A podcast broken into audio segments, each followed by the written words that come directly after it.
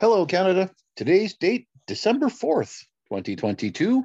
Welcome to a full edition of Canadian Common Sense, Canada's issues in under an hour. It is Tony in Saskatchewan. And Lewis out here in BC. How are you, my man? Oh, pretty good. Pretty good. It's uh, going to be my last episode for a few weeks, but because uh, I'm heading out on family vacation. But uh, uh, yeah, it's uh, it's a good day. It's a little little chilly out here in BC right now, but uh, but yeah, we're all good. How about you? Oh, pretty fantastic. It's actually uh, windy already this morning, but but warming up. I guess uh, I'm not going to call it a Chinook because then I'd have to say I'm experiencing climate change right in front of my eyes. But it was uh, minus 25 or so when I woke up yesterday morning, and it's looking at about minus five today. So, so I'm not going to say I'm experiencing climate change, but uh, a sudden warming for one day. oh, minus five. So that's that's uh, that's where we're at. there you go. when I said when I said we're pretty chilly here right now, I meant we're minus five. Yeah, well, hey, for the Okanagan, that's awful. I don't know how you guys are doing it. Uh, I we don't either. We were, we were like shivering last night, and my wife said, "Are we just big wusses now, or or uh, or what?" And I said, no, I, I think we're big wusses now." Yeah. well, to put that in perspective, when we took our family to Mexico in the Mayan Riviera, uh, 2014, it was about this time of year and uh, chatting with a cab driver, and he said, "Oh, if it's below 15 degrees, we uh we just stay home with blankets, watch movies. Kids don't go to school." I said, "Like 15 degrees above zero." Oh yeah. Like, oh, maybe they were talking Fahrenheit. oh, maybe. Yeah, I just thought, wow, man, that's uh... wow. Yeah, no, that's crazy. I mean, yeah. it, I mean, all you got to do is look at Vancouver, and they get an inch of snow, and the whole city shuts down. Yeah, yeah. yeah. Speaking of that, I did see a picture on. Um, I can't remember which bridge it was, but there was a gentleman who was trying to sweep some snow off the bridge because traffic had been shut down. And I, I remember looking at the bridge, and I just thought, that's really not that much snow on there. So. uh no, no, but keep in mind that in Vancouver, uh, nobody has winter tires because they don't need them. Right. They don't, it only snows there once every two years, right? So when it does snow, everyone just stays home. Um, but but that uh, uh, yeah, they I mean they don't have winter tires. They they don't drive in the snow, so they don't know how to do it. Um, but the uh, but overall, I mean, it's just you know, Vancouverites kind of suck, and uh, at, and the snow just exposes it. no, no offense, no, no offense to any of our listeners in Vancouver, but yeah, you guys do suck. Yeah. All right. Well, on that cheerful start to the show, let's get right into our, our show topics here today, Canada. On the show today, Alberta sovereignty within a united Canada, the Saskatchewan Firearms Act, made in Quebec, could Tony be right? And more. Where do you want to start, sir? Well, I was just going to say let's start with uh, the Alberta Sovereignty Act, but uh, but you said Tony might be right, and that got me a little intrigued. well, it doesn't happen off very often, especially when it comes to uh, our friend Justin Trudeau. But I we'll stumbled... talk about we'll talk about that later. Yeah, that's right. yeah. yeah. So I stumbled across an interesting little nugget as I was doing some research for the show. Now, the Liberal Party of Canada actually issued a directive to its incumbents right now. So the uh, 130 odd MPs that the Liberals have. And they issued this directive that all you incumbents need to have, I think it was between $59,000 and $79,000, or might even have been a little higher at the top end. But uh, a, a very good chunk of money raised and have been able to have knocked on 3,500 to 7,500 doors and had, I can't remember the the uh, parameters for a number of calls to constituents, but at any rate, they had to meet a bunch of deadlines by March 1st, or else they would have to deal with a potential challenge to their nominations for the next election. And I'm thinking, if they have to have all of this in place by March 1st, well, that that tells me we're having a late spring election.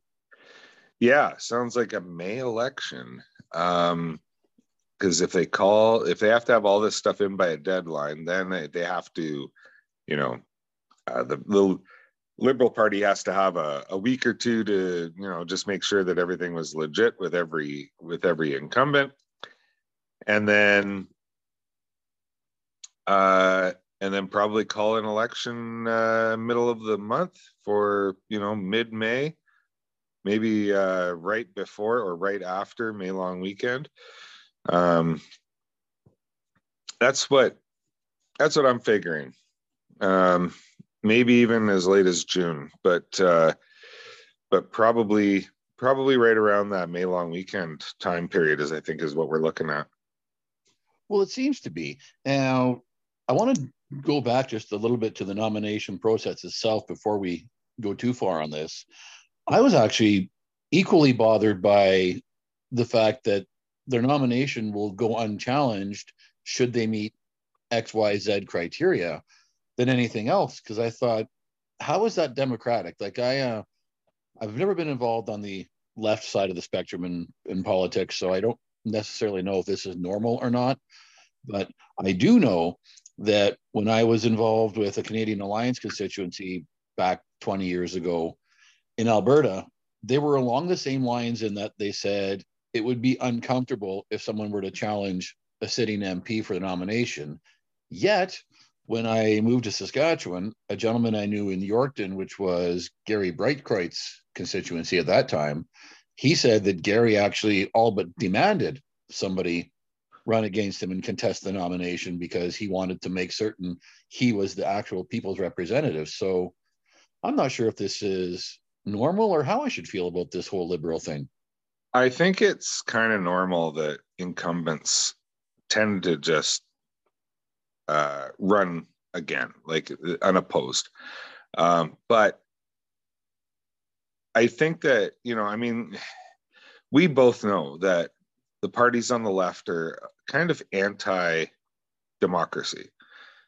Um, they don't generally believe in constituency elections either. I mean, like the like runoffs for their uh, for their representatives in their ridings, they prefer to have the uh, leader or the party itself make you know choose who's going to be running in those ridings and they'll parachute people in from other ridings if they don't meet the criteria that they have for for uh, uh, for for for you know potential MLAs or sorry MPs.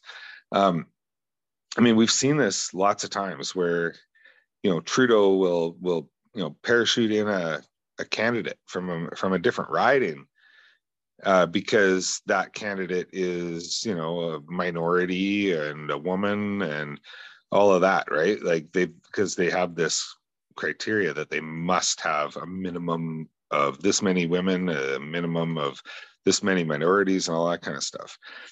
Rather than you know it being a meritocracy where you you you know the best person wins. Um it's all about pandering. And so they'll they just you know they they're the ones who usually pick a lot of their candidates. And i think you've seen that. I think in um, 2015 i believe the liberal party selected like 40% of their candidates so that yeah i think actually now that you've mentioned that that that's true. They, I think there was some that were handpicked and and dropped in because of the what you had said because of their the melanin component of their skin or their their gender, and I suppose nowadays it might be their their lack of gender. But, but yeah, that uh, that does ring a bell now that you've brought that up. So uh, that is yeah. yeah. See, it, it's sad. I mean, I I get that that's a liberal thing. I just think because well, the freedom loving libertarian that I am, I kind of always assume there should just be an election for or you know or some kind of a a candidate race as it were for you know the conservative types as well so i was uh yeah i was actually appalled and uh with my canadian alliance experience for that because i mean that, that was how the alberta progressive conservatives ran their their ship as well and i just remember being absolutely disgusted by it and it wasn't long after that i moved so i didn't have to quit the board for that reason but yeah i guess i'm just a just a big fan of good old democracy. Yeah, I mean it's it it, it is a a funny thing. Hey, I mean like the liberals do it a lot. The NDP do it even more. Um, and uh, I mean, you never. That's one thing you got to give the conservatives. They never, you know, handpick candidates. Um, they might discourage someone running against them in a runoff if, like, against an incumbent um, but they don't they don't outright ban it or uh, or hand pick someone to be uh, you know the candidate in a riding. Um, you never see that. Uh, so I mean, at least they don't do that. And I mean, I hate to say it that way, but you know, it's politics is a dirty game, and I mean, unfortunately, like one thing I learned when I was in politics was that your enemy is not the the other party; it's other people in your own party. Um, it's uh, it's a very dirty game, and it's one reason why I'm not involved in politics is because I I don't have the stomach for it. It's uh, it's pretty dirty. It is uh, pretty unethical, and I mean to make it to the top, you got to do things that um, I just can't bring myself to do. Uh, so I mean, it's it's like anybody that you're voting for um for like who's a leader of a party and yeah i do lump pierre Poilievre in with this crowd because he's the leader of a party i mean you've done some things along the way uh, you have backstabbed people. You have you have uh, um, you know turned on people. You've you know thrown people under the bus. You if you're at the top you have done all those things. And uh and it's it's it's a it's not a a good it's not a fun game. It's it's quite dirty and it's not it's not uh not something i could ever bring myself to do which is why i'm not in politics and i'm a commentator yeah well no that that's fair enough and you actually when you were talking about they don't discourage anybody to run against an incumbent, it uh, made me think of Rob Anders in Calgary. Yeah, I think it was. And uh, for our listeners who, you know, can't think of who is Rob Anders, he was a gentleman who had was the one dissenting vote to uh, grant Nelson Mandela honorary Canadian citizenship, and yeah called Nelson Mandela a terrorist.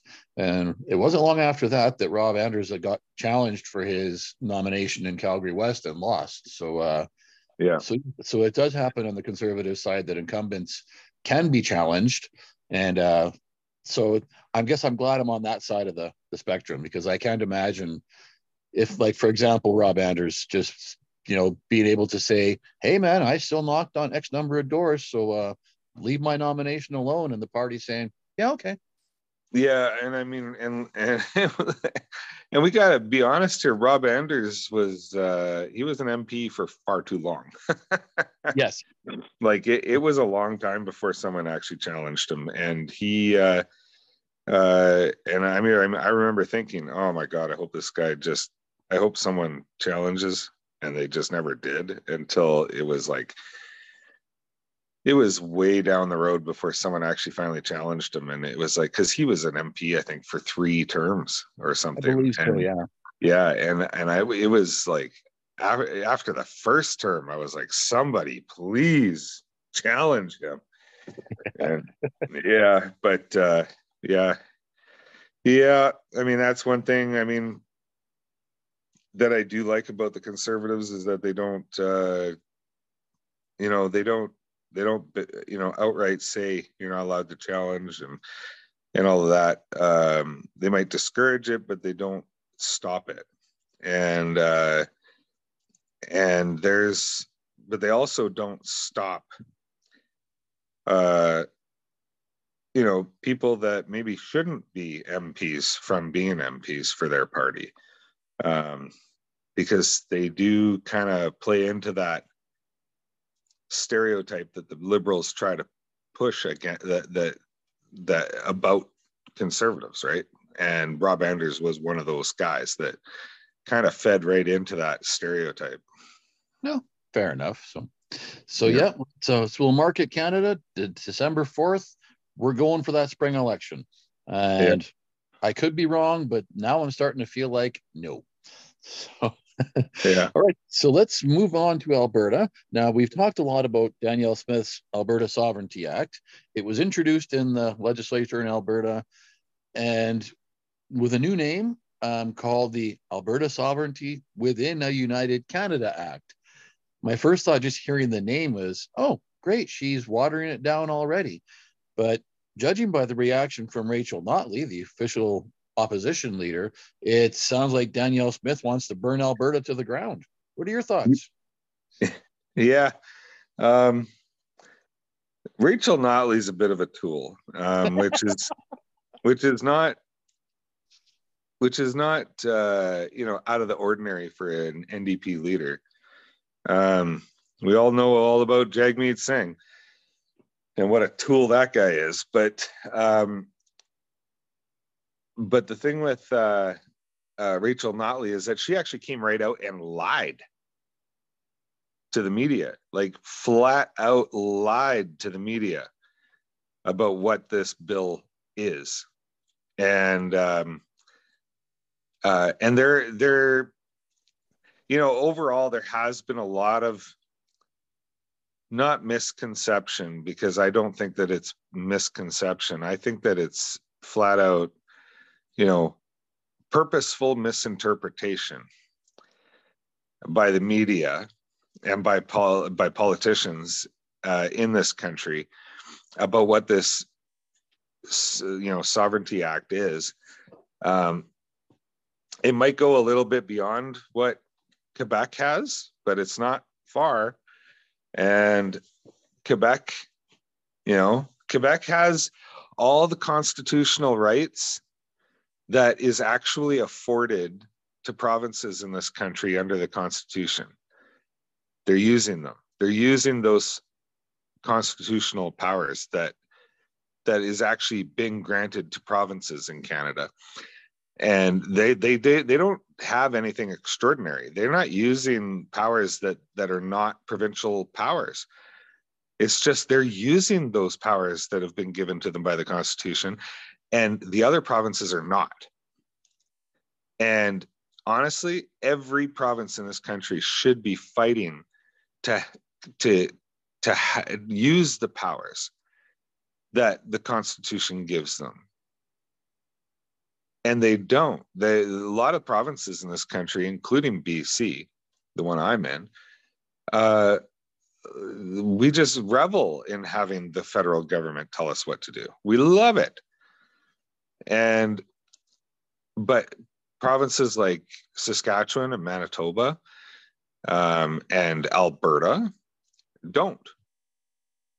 And neither should the rest of us, but we do. We like it so much.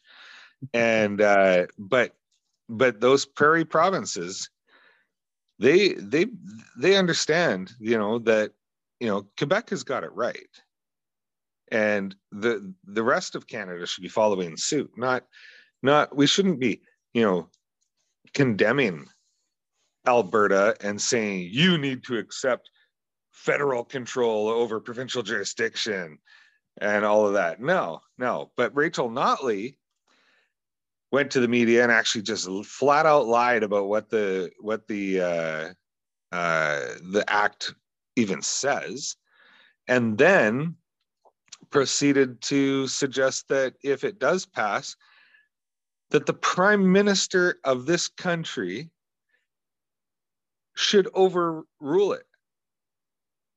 should Yeah. repeal should repeal a law passed in the provincial legislature.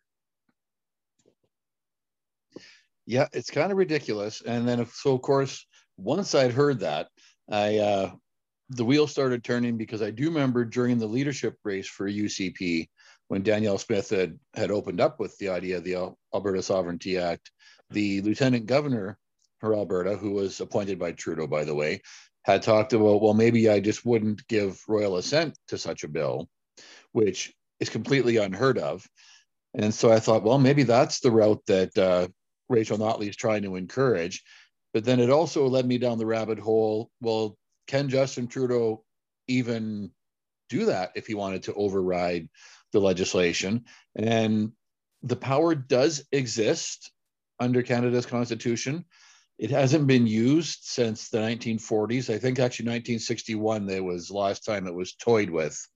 But the Supreme Court of Canada has even said that such power has fallen into disuse to the point where the Supreme Court of Canada has essentially defaulted into that position. So if Justin Trudeau wanted to override this legislation, he'd have to take it to court. Now, would the Supreme Court of Canada be friendlier to his cause? Likely. But I think if the court looked at it on its merits and realized this is provincial legislation and it is speaking to you know specifically provincial powers i don't think there's a thing they could do about it Yeah. I mean, the only thing they really could do is is yeah, like you said, take it to the Supreme Court on uh, constitutional grounds. Um, but uh, I don't know. I mean, for a provincial politician to suggest that the prime minister repeal legislation that was passed in in the provincial legislature, if you don't like it, then do something to change it. Like win the election so you can repeal it. You don't you don't suggest that the almighty and all powerful federal government come in and, and repeal a law. Like that's like repeal a provincial law. I mean, that's just that's so asinine. I can't believe that someone actually well, I can because they're NDP. Um, but it's just, it just blows my mind that someone could suggest that if they didn't like that that that a law that they don't like should be, you know, should have the prime minister swoop in and and remove it. I mean, that's just that's just crazy talk. Oh it totally is yeah. So uh let's move one province over where i'm at in saskatchewan. And this is actually it's tough talk but it's more talk than it is action. Um, the scott moe government has now passed the or at least introduced the saskatchewan firearms act. Now when i first sent it to you a couple of screenshots your first reaction was hey i like this. And it looks good but i really think it's going to be short on results. So uh, here's just a summary of what, the, what i sent you in the screenshot and i'll just quote the act as, as it was introduced is with respect to changes made by the federal government that impact lawful firearms owners this bill will establish licensing requirements for businesses or individuals involved in firearms expropriation. So that so there what it means in english is people who are going to be charged with taking your firearms will need to be licensed by the provincial government. And also, this bill will require and oversee fair compensation for any firearms being seized and require forensic and ballistic testing of seized firearms. That's one I don't quite understand, but you might have a bit more insight on that one. Nope. Okay, there we go. um, the yeah, I don't understand the, the ballistics testing, um, unless it's to unless it's to catalog the you know the ballistics of that gun in case it ever gets used in a crime. I don't know, but I, I don't I, I, don't understand. I, I don't know what that is all about, uh, except maybe um, because the only way you can shoot a gun is if you're a licensed firearm owner, like if you're Yeah. a PAL, right? Right. Um, and and someone with a PAL is probably not going to take away another PAL holder's guns. I don't know. Um, Well, the other the other thing i'm thinking is uh like they got the whole ballistics thing has me confused. I don't understand it. Um the but the i do like the fact that they say that anybody who is going to be removing firearms uh, will have to be licensed by the provincial government because then all the government has to do is say we're not issuing licenses.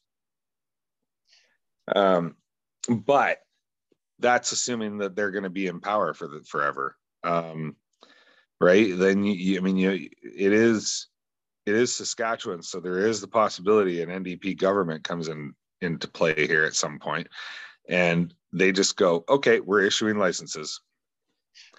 True, yeah. And I mean, at least to Scott Moe's credit, he has uh, also said he would consider reducing funding for the RCMP should they try to go on their own and, and seize firearms.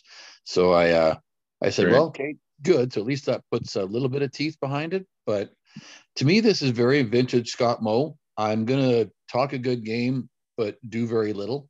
And uh, he's been talking a good game lately. I got to give him credit. I mean, he is having Danielle Smith in Alberta seems to have energized him somewhat as far as uh, the fight against Ottawa is concerned. So I do appreciate Yeah. that, and this is a good step. But but yeah, it's a it's a pretty small step.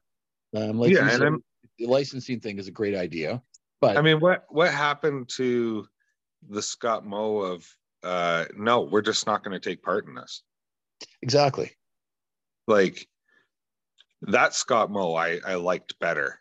Um like like he he he flat out said we're not taking part in this. We're not going to direct the RCMP to do this. In fact, we're not going to give any money. Uh, we're not going to let the RCMP use any of the provincial money to go ahead and do this. Which all that means is that you know the federal liberals will just have to kick in a few million dollars or whatever for, of extra funding to the RCMP so that they will do it. But um, maybe that's why they're putting this into play is because um, you know the federal government could do that. They could say, well, here's you know ten million dollars or a billion dollars or whatever per province for RCMP officers to go around and knock on doors and take guns um, and this is their way of stopping that part from happening. Um, but I don't know. I mean, I just I, I the whole ballistics and testing thing is what's throwing me. I don't understand, um, and nobody has explained it. Yeah, exactly. And that uh, I just I find that really really odd. And uh, well, hopefully, just never comes to a point where any firearms get seized. Then we won't have to to find out what that's all about. I mean, the final part of the act is they said they would establish a provincial firearms regulatory system to promote safe and responsible use. It's like, well, we already We do already that have by it. having a PAL. Yeah, we already have that. Yeah, It's not provincial, but but it's federal. But we do already have that, and and it's called PAL or RPAL for res- the restricted PAL. right. um like i mean i i went through the pal process and the rpal process um, as you did you and you know it, it wasn't easy you know like you have to do you have to do like a classroom course and then and then you get uh you know hands-on firearms training and and safety training. And then you have to pass a, a written test and a uh uh oh, what's it? Practical yeah. A, a practical test where you have firearms in your hands and you are observed by a um, instructor who is federally licensed by the way um, and you have to safely handle that firearm and do everything that he asks you to do with it or she asks you to do with it and uh, and you do it in a safe manner and you follow all the all the regulations and rules and and you can get your your PAL. It's it's not an easy process. It is it is uh, stressful. I mean as soon as you writing the exam isn't stressful it's the practical that's stressful because you make one mistake and you're done. Like you point that that rifle or shotgun or handgun in in the uh, RPAL test, and uh, if you point that in any direction other than what has been deemed safe, like you're over, you're done. That that you, you've just you've just forfeited your your the rest of your training and testing, and you have to start all over again. Like it's not it's not what people think it is. Like for non-firearms owners think that it's like that we don't I don't know what they think, but I don't think that, but they don't definitely don't think that we have to do what we actually have to do. Yeah, that's right. So, all right. So we are actually we're, we're right on time here. We've got one more t- topic to discuss today, and it is going to be a good one, Canada. Uh, deliberately saving this one for the end. MAID and I know some of you out there might be saying, "My God, Tony, you're talking MAID again." I wish we didn't have to. Um, but yet, here we go. We've got now more than five Canadian Armed Forces veterans who have been offered MAID as a solution to PTSD. We highlighted a story of the, the paraplegic uh, veteran who was offered MAID simply because she'd been waiting over a year to get a ramp built on her home. And the Veterans Affairs employee said, well, you know, maybe we could just offer you MAID that might make you more comfortable. And you know, we've we've offered it before, and we can we can do it for you. I believe was what the quote she had put in her article. And I just said, wait, what? She had been waiting for a wheelchair ramp, asked what's going on, and gets told, why don't you just die instead? Uh, I'm beside myself. Yeah. Yeah. And uh, well, I mean, we kind of warned of this um, on this show. I mean, as recently as just a month ago, I think. Um, and uh, but way back when they first passed MAID, like I, when it came into play, I mean, I remember saying on this show that I supported MAID. I just worried about where it was going to go, um, because I do support MAID in its original form um, and I still I still support MAID in its original form. I do not support MAID in its current form. Um, they are making it accessible to minors. They're making it accessible to um, uh, to people with an eating disorder, to people with depression, to people who are homeless, to people who are going to be homeless to people who are waiting for a wheelchair ramp. Um, like this is this is completely insane. I mean, who who thinks that it's a good idea to say to someone who is depressed, "Hey, why don't you just kill yourself? We can get a doctor to help you." Like this is of course that person's going to take you up on it. They're not mentally stable. They have a mental disorder. And a lot of people with depression want to die. And, but people who have been in that place and gotten out of that place are happy they didn't die. And I'm one of them. There was a time where I did want to end my life. And it was because I was gone, I had untreated PTSD. I did not know that I had PTSD and it went untreated and it got bad. And if someone had said to me, why don't you just use MAID, I would have said, hell yeah, I'm in. And then my kids would have been left without a father. My wife would have been left without a husband. And you guys wouldn't be able to hear my voice every week. but.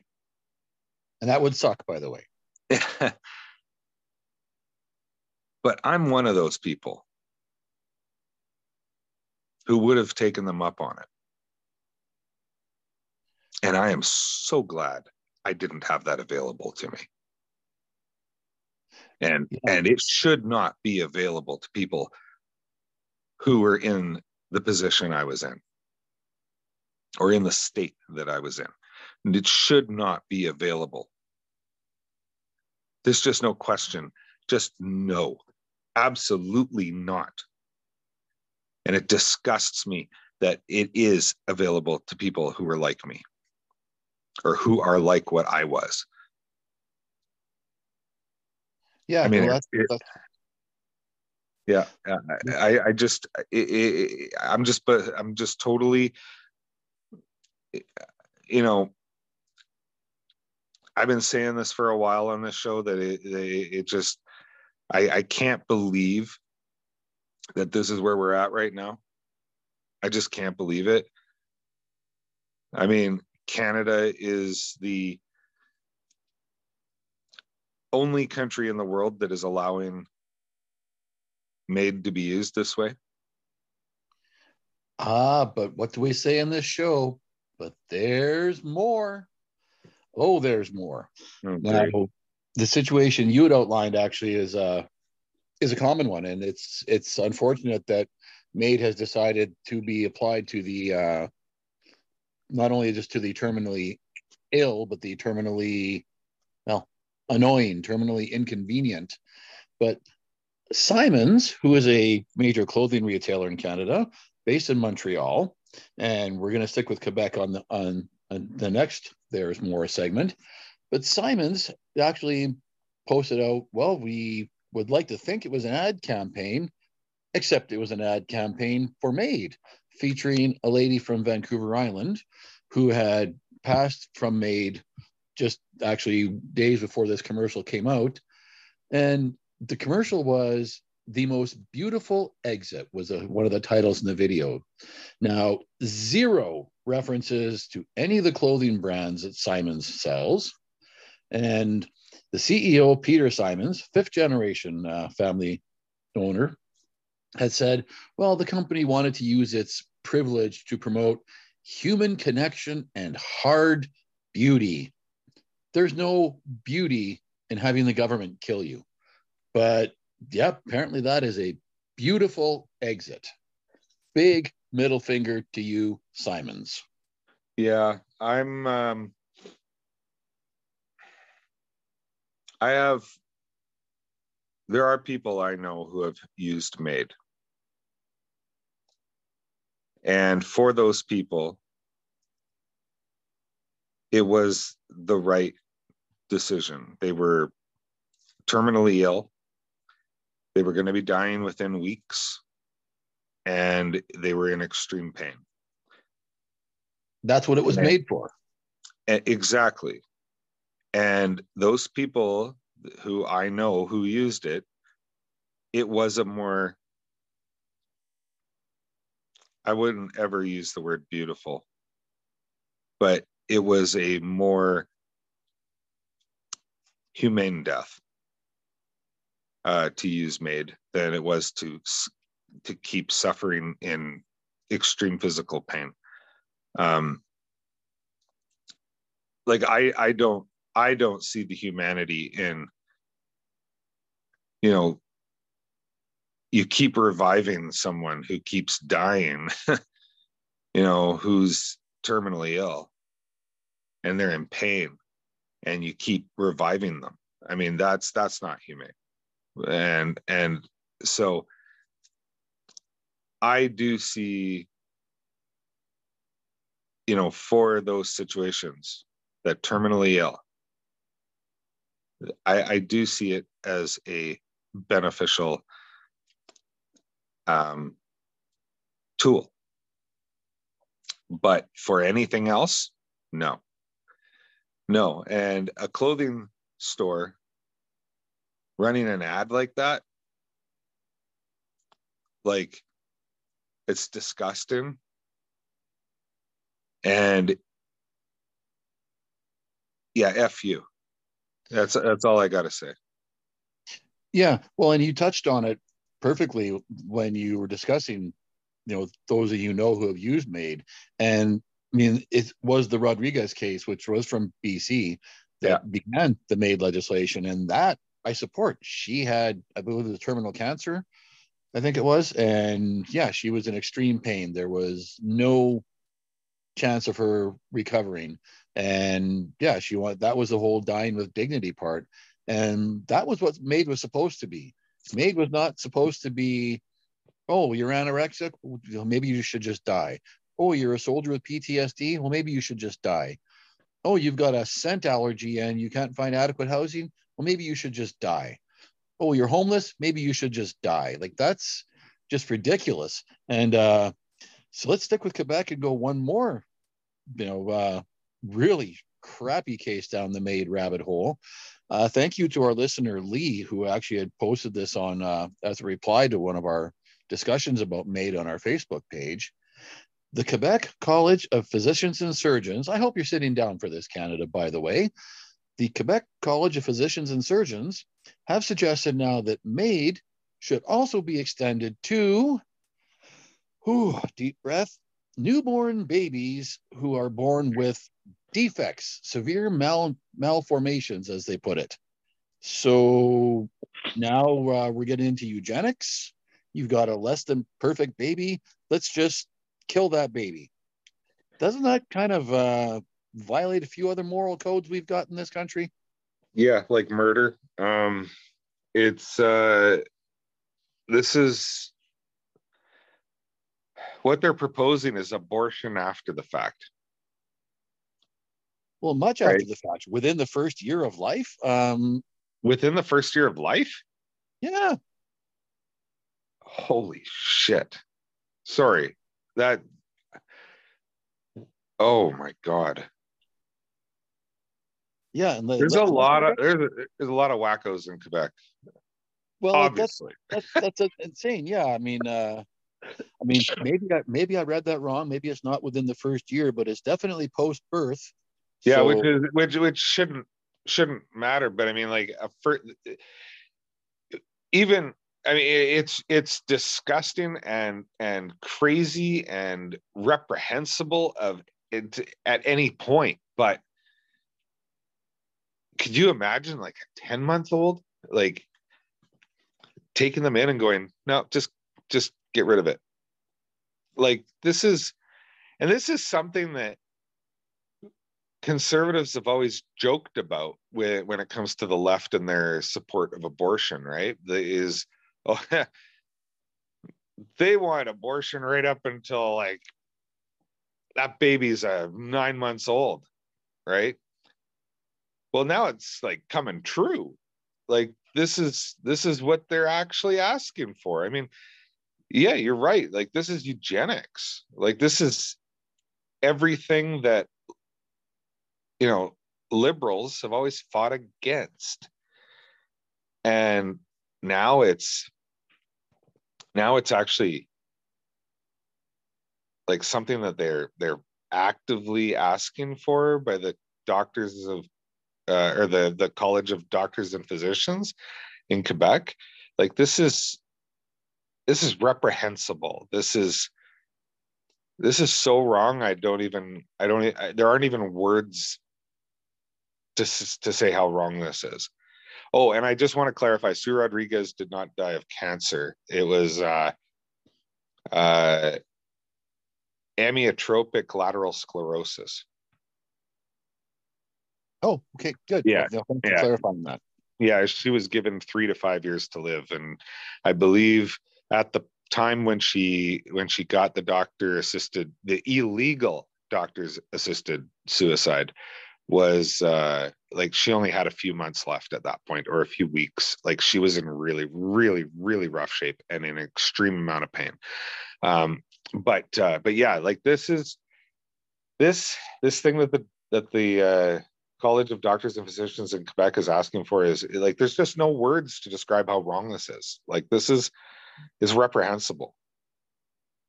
It's horrible. Like i don't the article that I'd read that uh, that Lee had attached didn't say what the quote severe malformations were.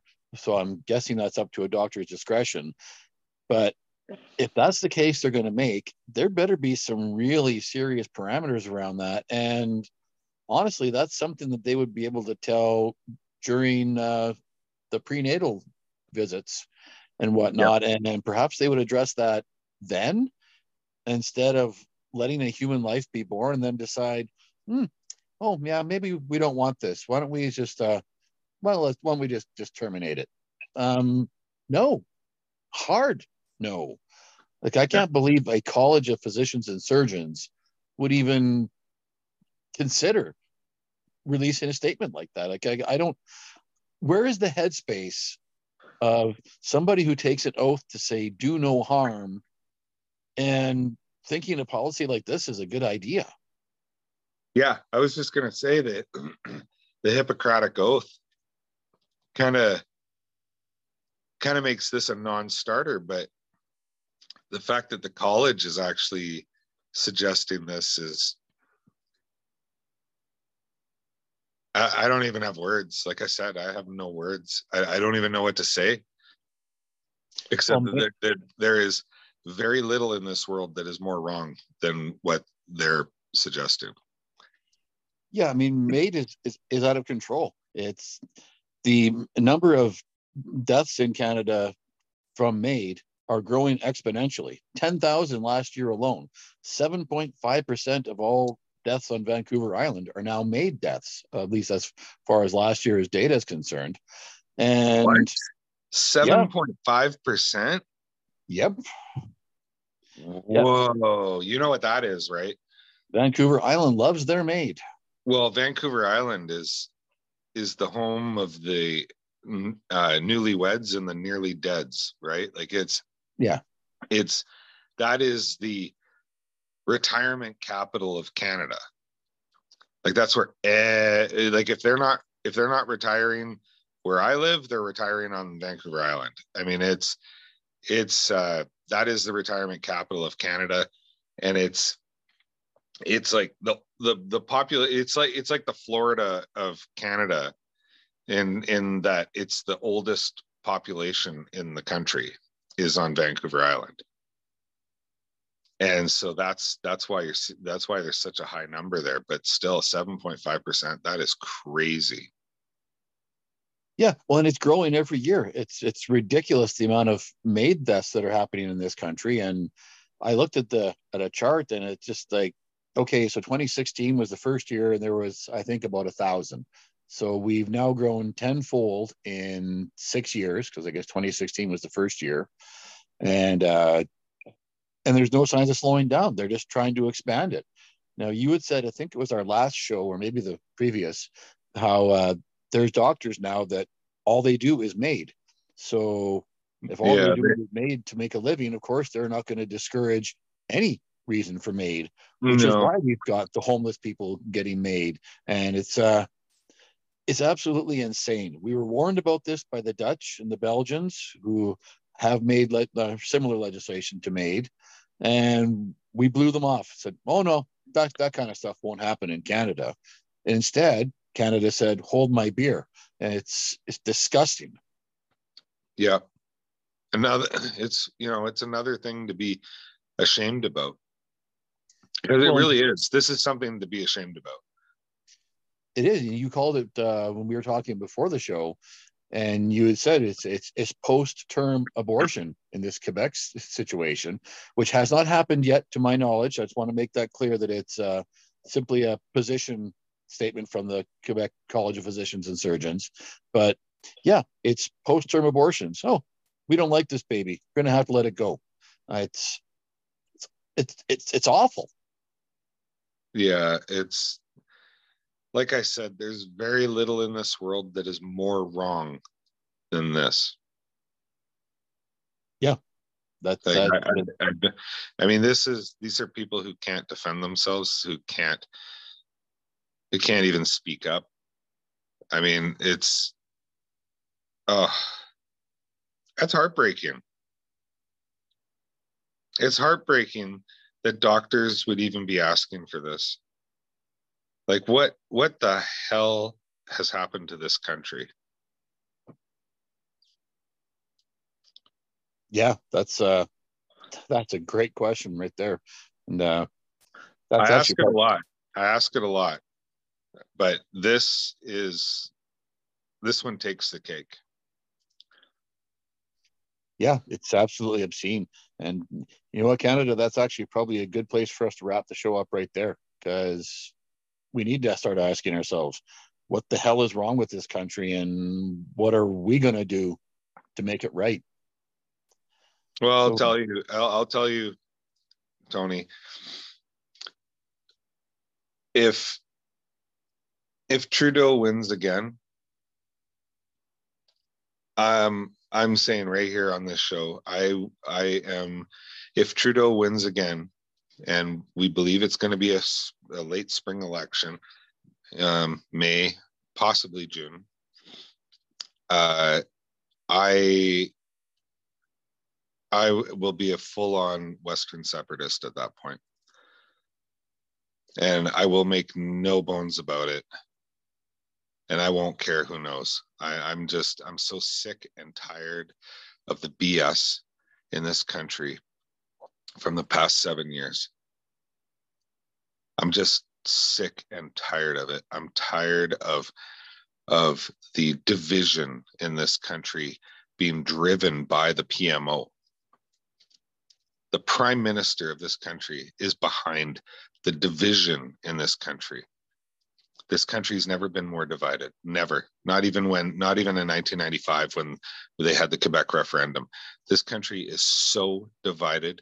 I don't know that it can be repaired. Well, and and I'm just and I'm sick of it. And I mean, I've told, I've said on the show before, I've said on the show before, this country is too big to be one country. The United States has the same problems. They have the same problems. Um, it's it's too big. We don't have the same the same. We people say we have more in common than we have different, but those differences are the, are are the problem. And I mean, I don't even think BC should be one province. I think BC should be two provinces. I don't. I don't think that you know everything that everything that that that is good for the rest of the province. Nobody in Vancouver wants, and and so we get our lives dictated to us by people in Vancouver who have never seen a bear. You know, it's and then they tell us that oh yeah you're not allowed to hunt grizzlies anymore. Really? Because if you if you ever lived in a rural community where grizzlies are just running rampant not a good situation. But they've banned grizzly hunting you know? I mean it's it's like everything that happens is bad for a good chunk of this of the population and they just don't care. They don't care. I mean look at the look at the gun grab that's going on right now when like anybody that lives in a rural community i mean a good chunk of people own firearms and it's for hunting for sport shooting for all of that and they just don't care. They just they just want them all. They want to take them all. And and i'm just getting sick and tired of it. I'm tired of the bullshit. And it's it's something's got to be done. This this next election it's got to go the right way. If it doesn't then i am a full-on advocate for western separation all right okay canada we'll wrap it up there we want to thank you for joining us and in i guess uh, have a great holiday with your family by the way so uh, we won't see Lewis next week, but you will be stuck with my voice. So uh, until then, it is Tony in Saskatchewan. Yeah, nice. It sounds like I need a holiday. um, yeah, so it's uh, Lewis out here in BC. Good night. Good night, Canada.